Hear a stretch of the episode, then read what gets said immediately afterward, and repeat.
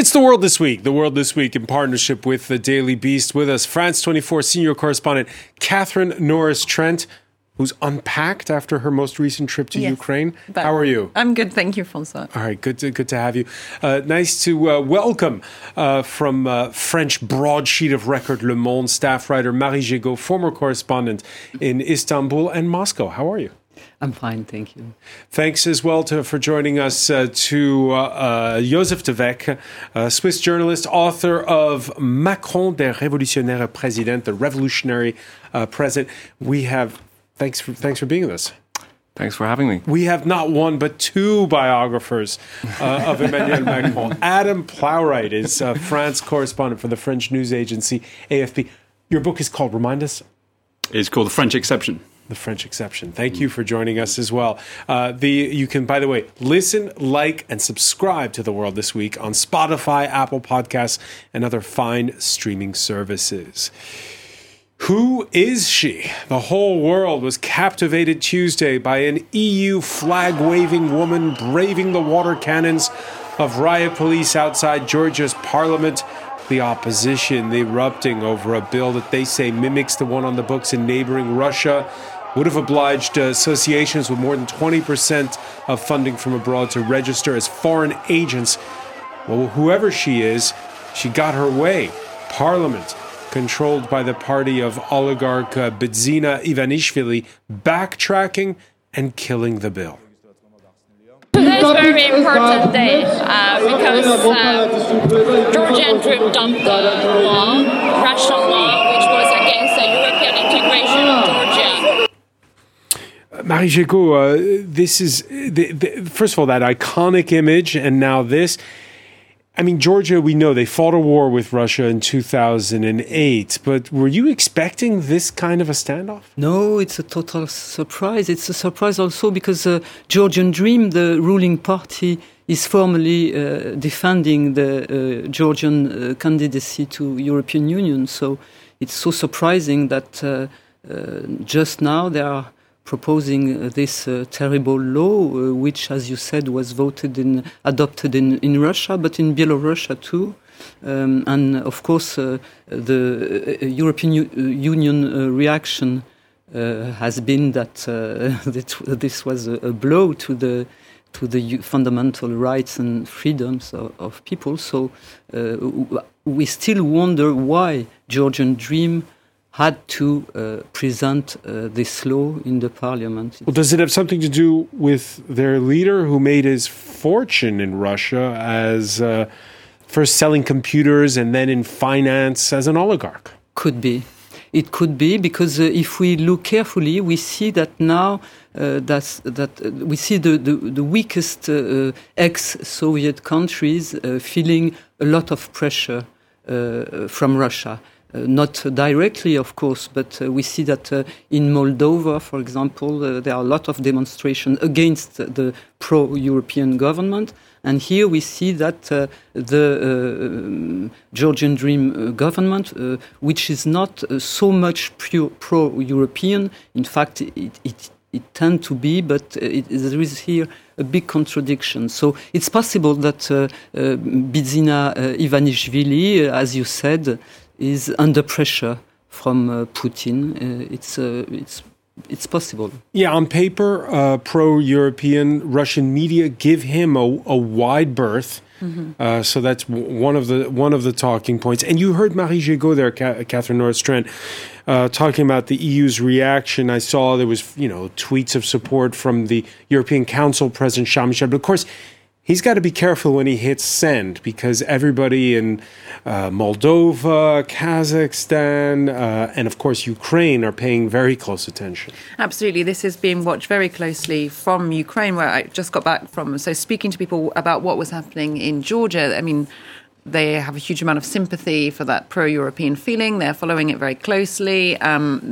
People in Georgia, of course, worried that they could be next in line, or again in line, for some kind of invasion. It just shows how very fragile this whole area is. when I travelled to Ukraine, we went back in and out through Moldova, and the people there were telling us, look, there's these real undercurrents of instability. The government resigned, a new one came in, talk about conspiracies to mount a plot, demonstrations. It's a very febrile region right now. In this. Yeah, because since you've been there, this very week, there were accusations by the separatist government in Transnistria of a Ukraine-backed plot to assassinate their Moscow-backed leader. Well, there's all kinds of reports coming around, and obviously very contradictory in their realities. You know, the Moldovan government that just stepped down, the prime minister, said that they had got wind of a Russian plot to destabilise them. It's a really, really delicate moment, and it could, at any moment, we saw how fast this flared up in Georgia. It could really flare up again in any of these states, I would say. Georgia's pro-EU president had vowed to veto the bill if it had ever reached her desk. Salome Zurabishvili spoke from New York Wednesday with the Statue of Liberty in the background. That did not go unnoticed in Moscow. Мы видим, что законопроект снят с обсуждения. We see this law has been withdrawn from discussion, but at the same time we see that somebody's hands involved, and we can't say it's invisible. It's clear to see. It's not from Georgia that she's addressing Georgians, she's addressing them from America, and someone's visible hand is trying to add an anti-Russian element again here. It's all part of a superpower showdown, Adam Plowright. We've heard that one before, haven't we? I mean, there's sort of this idea that, you know, from the Kremlin, whenever there are any sort of demonstrations in former Soviet republics, then, you know, they tend to sort of come out and they see any anti-government protest as being essentially a plot from and the US, and that sort of instinct that you see to sort of blame America, you know, comes out on each occasion, not just in that part of the world, I would add, but yes, I mean, they've. You know, the Kremlin have been very clear. They see that America is being responsible for this. I mean, there's no evidence of that. The evidence seems to be that this is if you look at the opinion polls of where people see their future as being as Georgians, they see it very much as being a European state. The decision to ask for membership of the European Union was, you know, after the Russian invasion of Ukraine is extremely popular.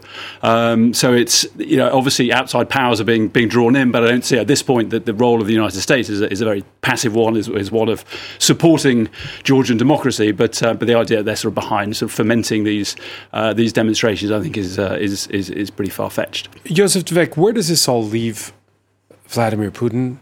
On the eve of the invasion of Ukraine a year ago, he was again hinting at this idea of the Russian world, the greater Russia, reconstituting the glory of days gone by.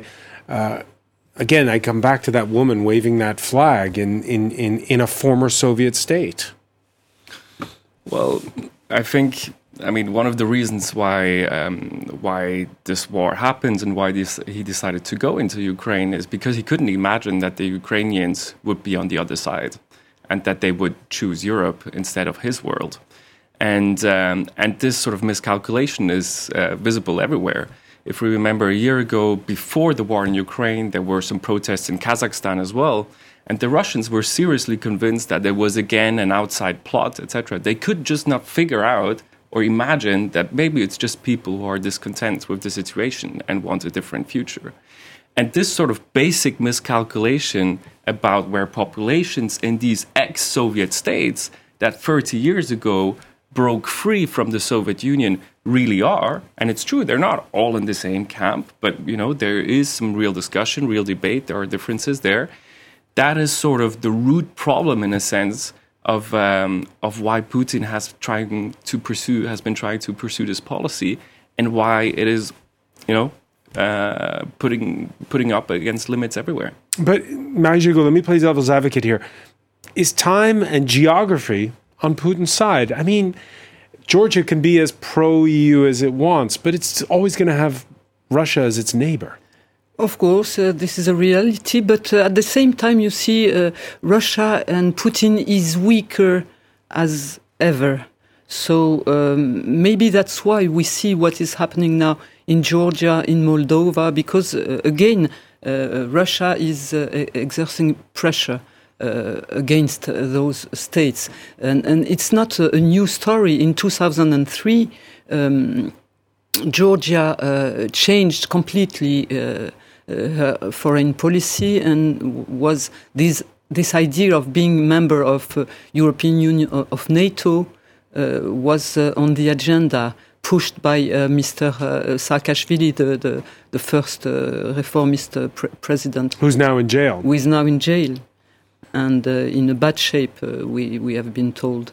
So what is going on? It's always the same story. It means it was in 2003 in Georgia, then in 24 it was in Kiev with the Orange Revolution. It came again to Ukraine in 2014, and it was a little bit in Kyrgyzstan, also in Kazakhstan, you said. So it's not going to stay here, and Russia has not immediately... It's not possible for Russia to push and to have influence. I mean, who would like... we have seen these young people in Tbilisi. We absolutely understand that they don't want to be part of the Russian model. What is the Russian model? It's wars, putting opponents in jail, in the better case, because we have seen that Navalny was poisoned. So... Putin has went very, very far, and his model is not very attractive, I think, for young people from these regions. It's not very attractive, but it can be formidable. Russia continuing with its campaign in Ukraine. Moscow Thursday carrying out its largest day of airstrikes across the country in a long while, killing civilians all the way over in the western city of Lviv, knocking out power in the capital, employing hypersonic missiles in what it called a revenge attack for last week's incursion by a pro-Ukraine militia in Russia's Bryansk region. Again, it depends what the objectives are. Joseph de Weck is right. Ukrainians are not going to welcome Vladimir Putin with open arms, but he can reduce the eastern and southern part of the country to rubble. Yeah, and he can, as they do on these days of mass strikes across the country, sow terror anywhere in Ukraine, very far from the front lines, even right there in Lviv, in the west, where people generally have been living quite normally as best they can when the electricity's back online, the heating's back online. So that's the strategy behind these strikes, of course, is to take out energy infrastructure, which the Ukrainians, by the way, have been really successfully managing to repair in between the strikes. They've actually, it's quite a remarkable story. But anyway, more of it's been knocked out now, especially in the Kharkiv region. And just to sow terror anywhere, basically to this psychological pressure that death can come at any moment, at any time. In the east and in the south of the country, it's pretty much frozen at the moment. I mean, it's quite artillery war, and they're trying to advance on foot, but the conditions are not there at the moment. Obviously, the town of Bakhmut is pretty much encircled by Russians. There's a lot of slaughter, mainly Russian troops being killed. I mean, it's frozen on the east. Everyone's thinking that come spring or summer, there's going to be a new offensive and perhaps things will move there. Remember 6 months ago, those mystery explosions in the Baltic Sea that knocked the Nord Stream gas pipelines out of service, the ones that link Russia to Germany. The German prosecutors have now confirmed what reporters from German broadcaster ARD and newspaper Die Zeit revealed this week, that investigators have searched a boat, found traces of explosives, and are on the lookout for a crew of 5 men and 1 woman who hired a yacht out of the port of Rostock. ARD investigative reporter Georg Heil spoke with the France 24 debate. So quite close after the attack, a foreign intelligence agency gave a tip, gave a hint, a Ukrainian commander was involved. There's lots of indication that points to the fact that this was committed by divers, not by unmanned drones, not by submarines. Therefore, I mean, everybody can have the theory and nobody knows the truth and can prove it. But if we talk about what is probable, what is police work finding out, then we are at the point that divers were involved, that not necessarily a state has to be involved. I mean, we have to take into account that any country, any organization that would commit such an attack would play a very risky game. Joseph de Weck, of course, it's important to stress that we don't know the identity. They were using forged passports and for the rental of this yacht. But what do you make of these revelations?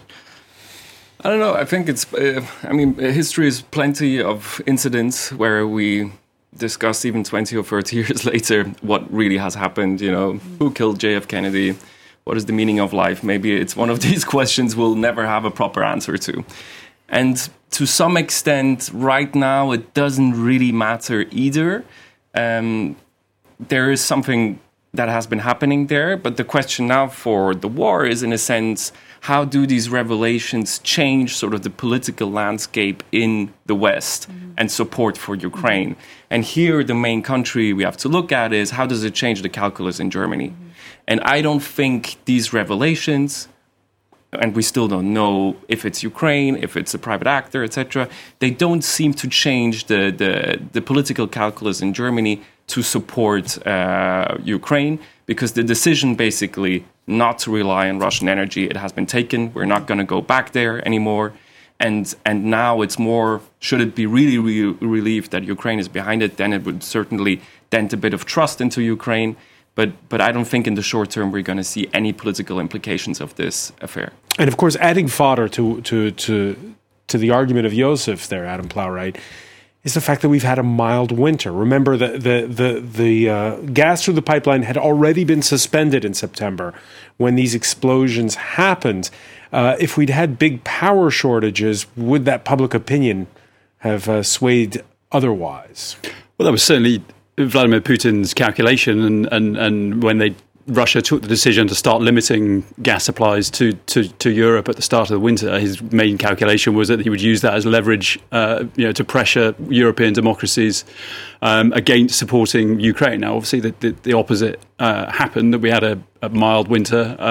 Europe managed to stock up on gas in an extraordinary way, secured alternative supplies from different countries, and really that the sort of gas as a weapon this winter, I'm not sure necessarily. You know, when you look forward, possibly next winter might be more critical than this one, according to some experts. But certainly the gas weapon was sort of neutered to a certain extent over this winter, meaning that actually when the pipelines being blown up, didn't end up having the impact that it would have done at a different time, as you say.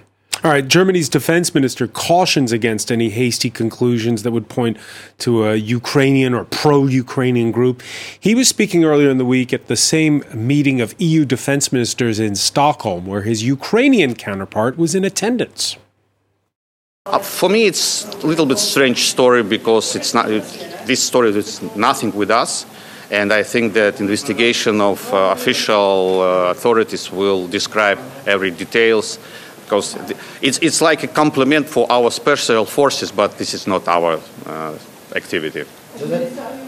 Marie Jégo, is that a denial or is that a non-denial? Denial? I know quite a few states that would admit that they were responsible for such an operation. So we cannot say. The only thing we can say is that we have no information, as you said, forged passport, possible involvement of unidentified Ukrainian groups, non-affiliated with the Ukrainian government, which is really, really very murky. So I disagree with our German colleague who said that not a state, maybe individual, could do this.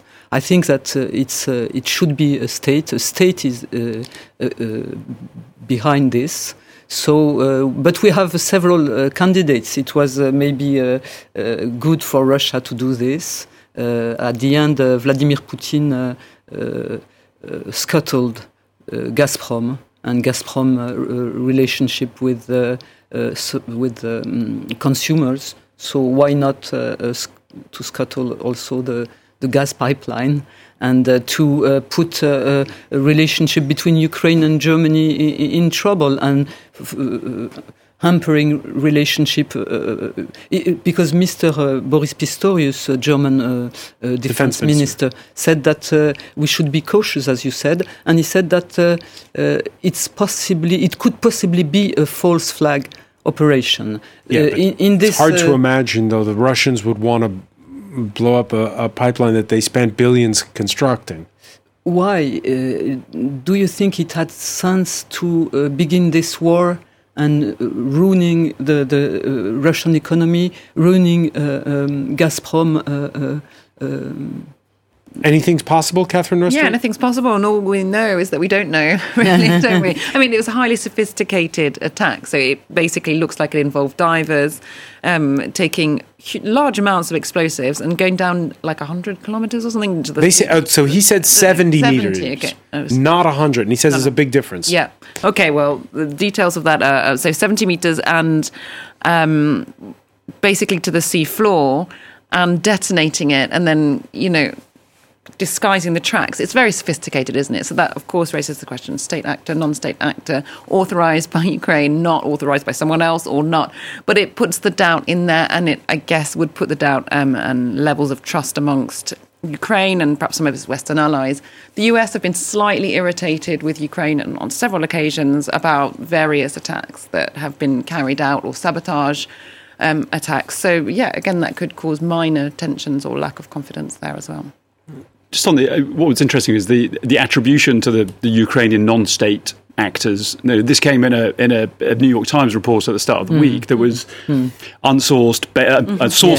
unnamed American intelligence officials. And I think, you know, if the last 20 years, certainly going back to I started my career in journalism at the time of the Iraq War, if there's something we should be suspicious of is unnamed intelligence sources, attributing things. And I think it's important to remember that German murkied it. The German investigation, though, relied on talking to actual policemen, and they told us a little more. That's right, in terms of the yacht, but the attribution to this mysterious group of Ukrainians that were acting outside of the lines of command in Kiev, that came out of the New York Times report, and I think that's which has sourced to America. Beware of unnamed sources. I think we should all be healthily sceptical of.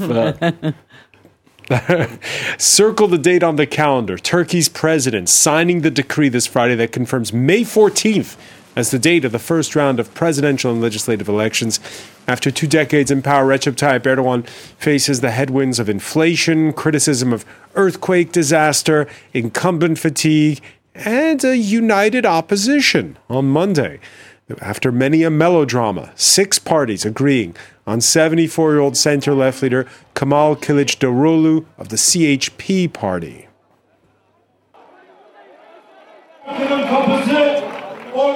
The door of the Nation Alliance is open to everyone who shares our common Turkish dream. I salute our 85 million people, regardless of belief, thought, ideology, or identity.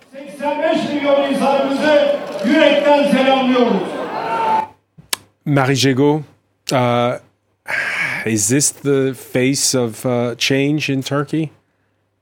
It could be, because in Turkey, although Turkey is not a democracy, and under Erdogan less and less aspiring to democracy, we can say that elections are always a very real moment. We have seen this during the municipal elections in 2019 when Ekremolu was elected. It was a big surprise. Mayor of Istanbul.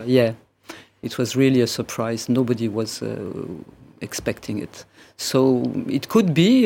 And if we look carefully to the electoral surveys, we see that Erdogan is not in the best conditions. And the earthquake has probably weakened him a lot too. So the economy is in dire straits. So I think... But the opposition has to keep it together. I mean, we saw this near row with this nationalist leader Meral Askener.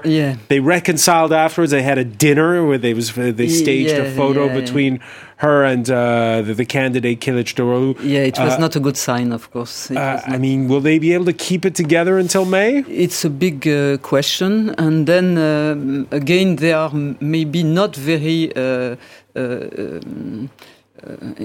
They don't impress the people. We don't know their program. They want to get rid of the presidential system because they say that it's no good for Turkey. But the game is open. That's what is interesting in this election, that the game is open and that after 20 years and an incapacity to deliver what he promised, which is a stable economy, Mr. Erdogan is really in trouble, I think. Right, well, the incumbent is not one to shy away from a fight. Erdogan confident he can run on his record, including his handling of last month's earthquake, the deadliest in centuries for Turkey.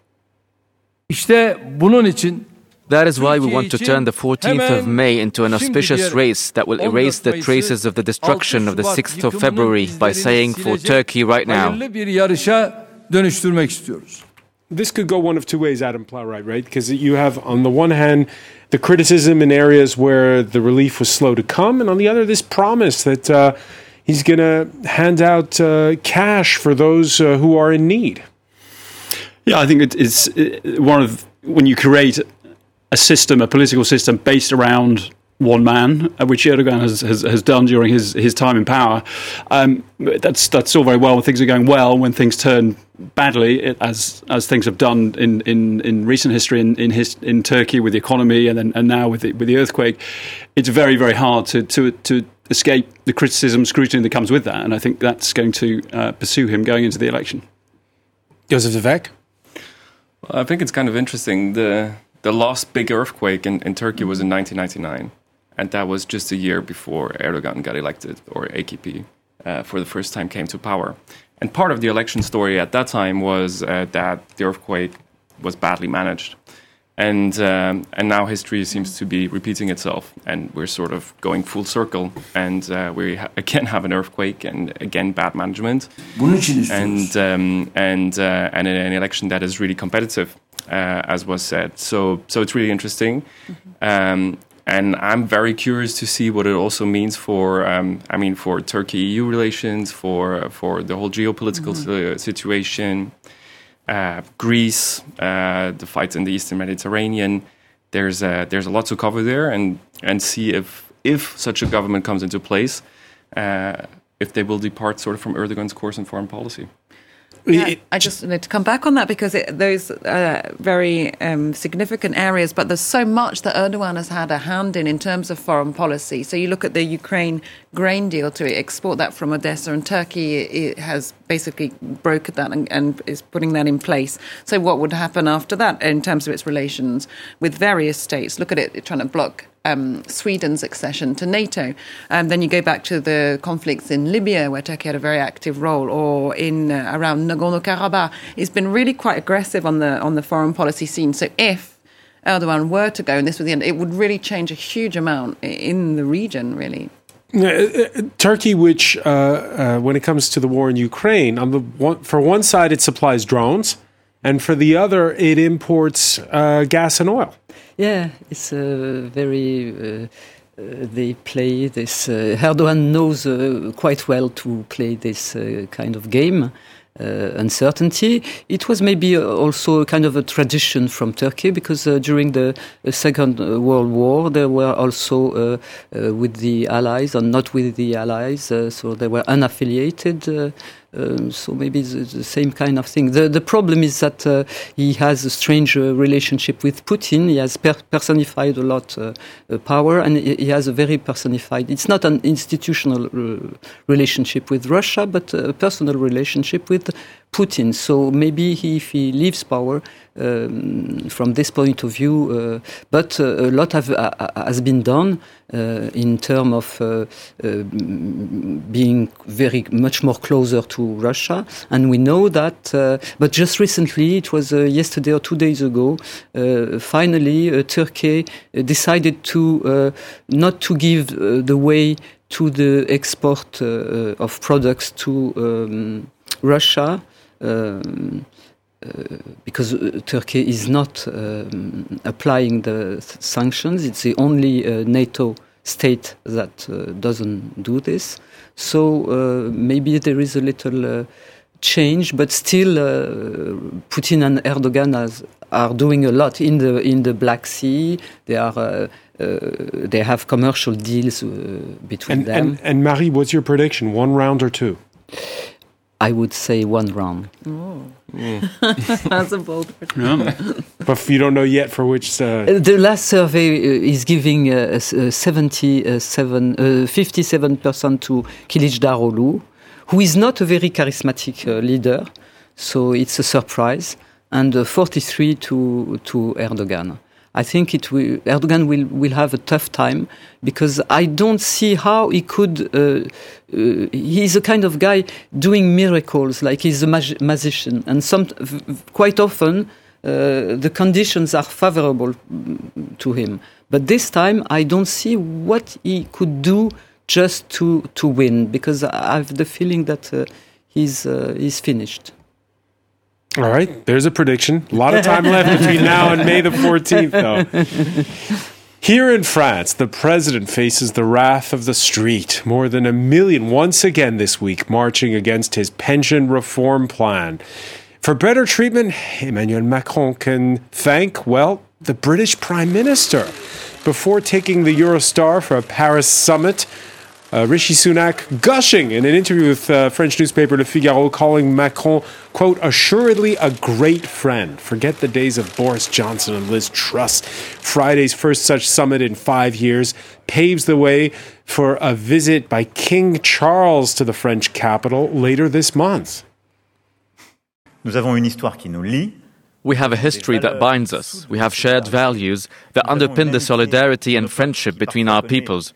Setting aside what happens on the football or rugby pitch, but I won't go further into the sport references, given what we've got coming up. 5:45 p.m. Paris time, Saturday. England versus France, rugby. We're not going to talk about rugby right now.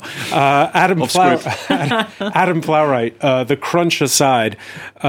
So, first off, what do you make of that? That body language there between Sunak and Macron. Is that just Macron the way he's with every leader? I mean Macron's notoriously tactile and, you know, sort of hugs anybody comes up the steps at the presidential palace. But I don't think that we should read probably too much into the backslapping and the handshakes and all that sort of thing. But just their presence, you know, together, having a British Prime Minister walk up the steps of the palace is... Once upon a time, that was something pretty unremarkable. It happened every year. You would have, regular meetings.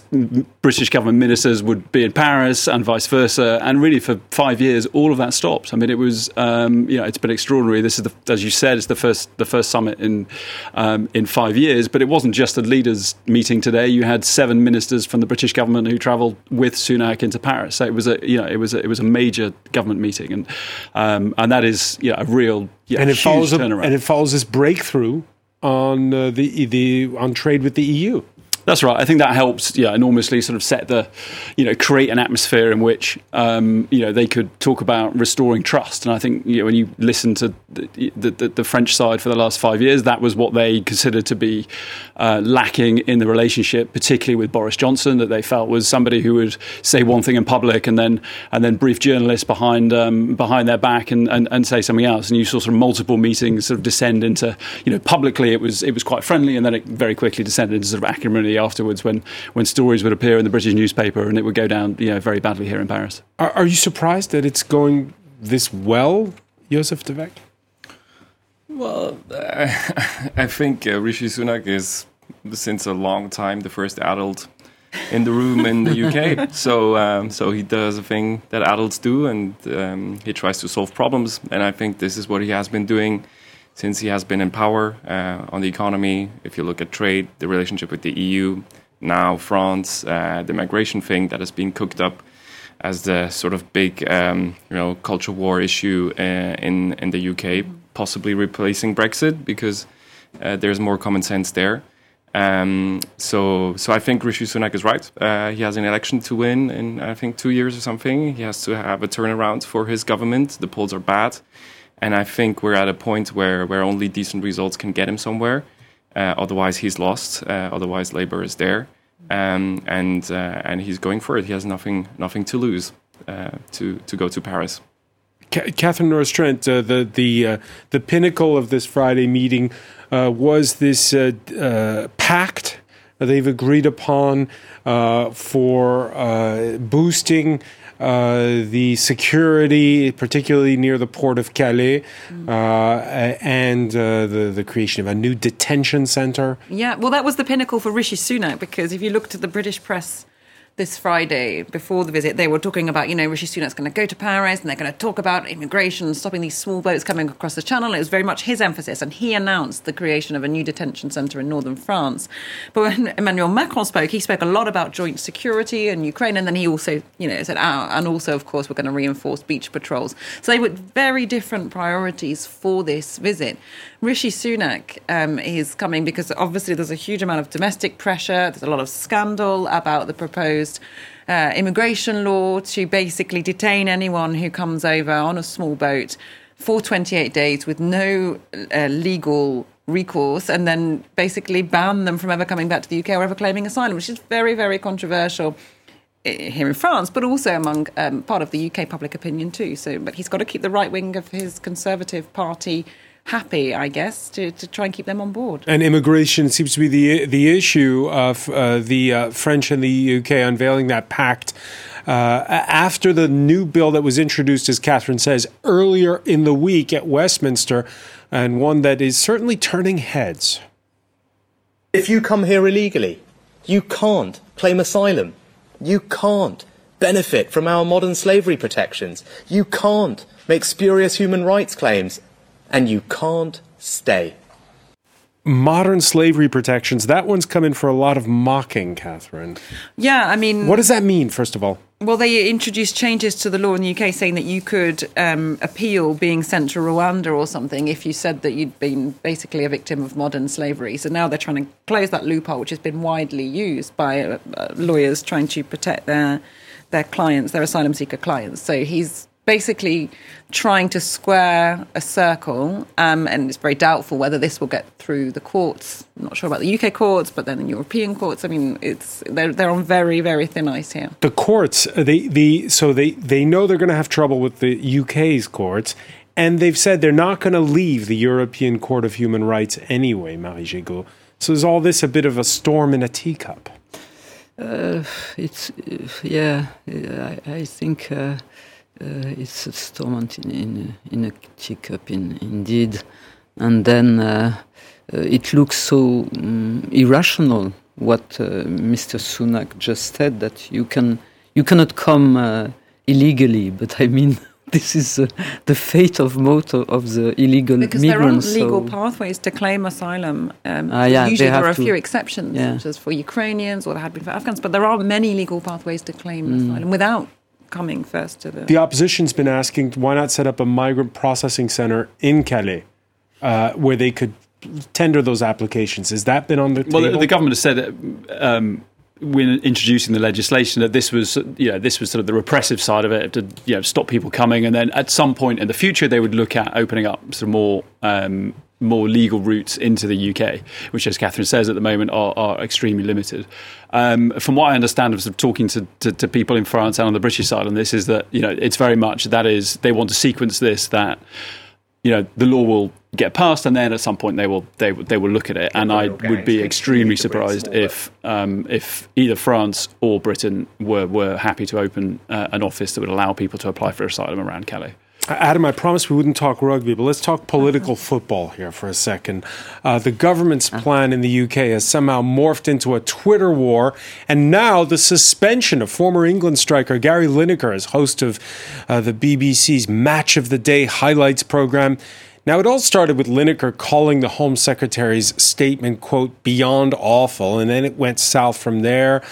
Responding to one Twitter user on Tuesday, Lineker called it, quote, an immeasurably cruel policy, and talked about language that was not dissimilar to that used by Germany in the 1930s. This, in turn, got the Daily Mail going, Britain's leading tabloid, putting Lineker on its front page, not one, not two, but 3 days in a row and counting. Because, again, the BBC has announced that Lineker has to, quote, take a step back from presenting this week, Catherine. That's right. I mean, it's basically a way to hit out at the BBC, which is seen by right-wing press and politicians and supporters as too lefty liberal.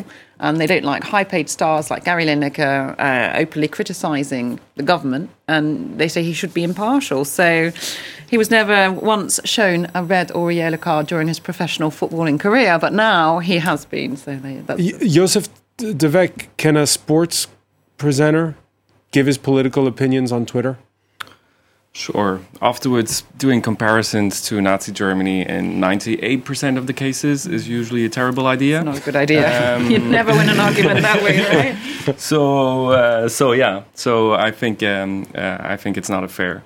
I mean, it's more nuanced the way he did it in his tweet, but generally it's just a terrible idea. But generally, this migration story, in a sense, I'm asking myself if it's all just a BitCom story, because this migration reform, it's likely to be stricken down in courts. Mm-hmm. And I mean, if you look the way at how Sunak presents it, with the big thing, stop the boat. Mm-hmm. I mean, this is like, it's pure comms. He basically wants to get in the Instagram feed of people who are attempting to migrate to the UK and give them a feeling of you're not welcome. His speech is, you can't do this, you can't do that, you can't do this. It's basically inversion.